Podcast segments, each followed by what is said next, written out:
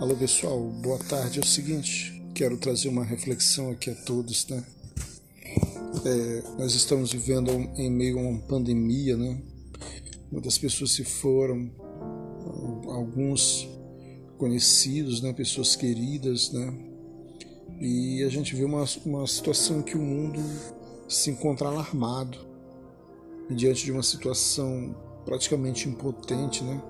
Grandes nações tendo que se confinar, pessoas não saindo de suas casas, pais que não abraçam mais os seus filhos, mães tendo que se distanciar, avós solitários.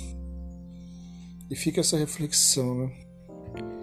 É, não importa o tamanho da nação, todas sofreram foi um impacto muito grande, muitas perdas, as pessoas tendo que usar máscaras pelas ruas, algo que a gente só assistia em filmes.